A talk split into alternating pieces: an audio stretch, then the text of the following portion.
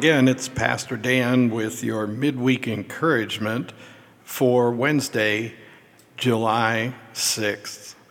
Our scripture today is uh, taken from Isaiah chapter 12, verse 4.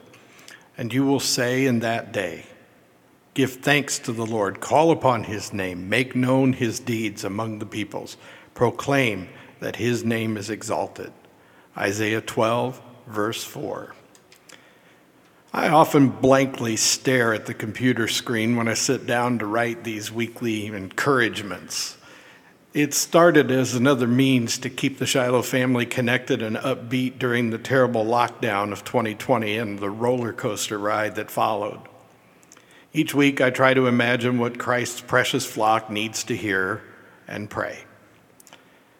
We often find that if he guides my words, something of value comes out of it.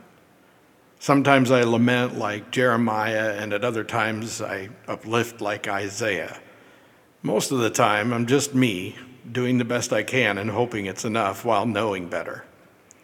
When I don't know where to begin, I often look at a verse of the day posted in an app I use. Today's verse is above.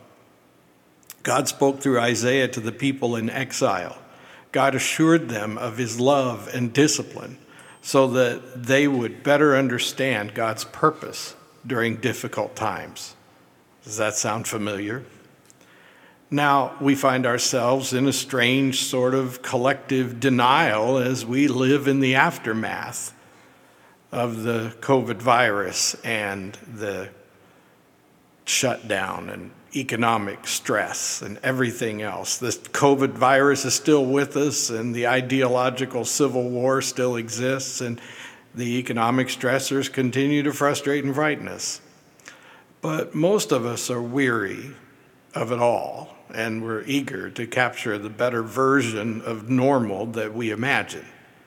People are rushing back to normal and expecting it to feel the same as it once did. Returning to the activities and relationships we longed for is rewarding, but very different now. There is an edginess that tempers our trust for one another, a selfishness fueled by desperation, and grief born out of so much loss. Remember, grief is a natural response to realizing permanent changes, like the death of a loved one, or a lifestyle, or a dream.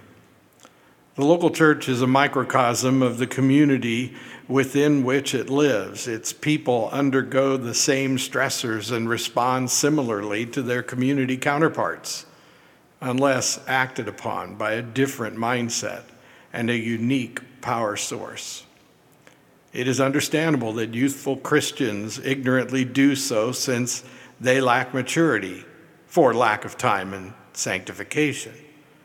This does not correlate with a person's age, and sadly, many older Christians behave immaturely because they've stopped seeking greater holiness long ago. Comfortable people do little to improve themselves and their world because their needs seem to be met. Therefore, God has little influence in their lives and serves only as a lucky charm or one to whom we foolishly cast the cares of flesh. Such people are ripe for exile. The Old Testament story of Israel's civil war and exile reminds us of the Lord's discipline and grace as he both preserves and purges for the sake of his holy purposes.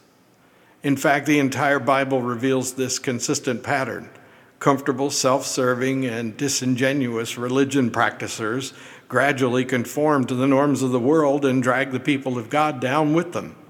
Superficial religion poorly masks their inner wickedness and causes many to be deceived. So the Lord allows the oppression to run its course as chaos ensues. Chaos causes vulnerability that leads to devastation, and the enemy cackles with delight. Meanwhile, God calls and cleanses his people so that a remnant emerges stronger and wiser. It's hard to believe it right now, but we will give thanks to the Lord for the suffering and change we've endured, even as we grieve the departures of those who once felt like family. Eventually, God's guidance will take them where they need to be or allow them to go their own way. Likewise, we will see the Lord's hand of providence as hard hearted, comfortable people's negative influences diminish. Exile costs much, but the returning remnant will rejoice in the Lord and serve his people and his holy purposes by preserving and persevering those things of God. In that day, the Lord will extend his hand yet a second time to recover the remnant that remains of God's people. Isaiah 11 11.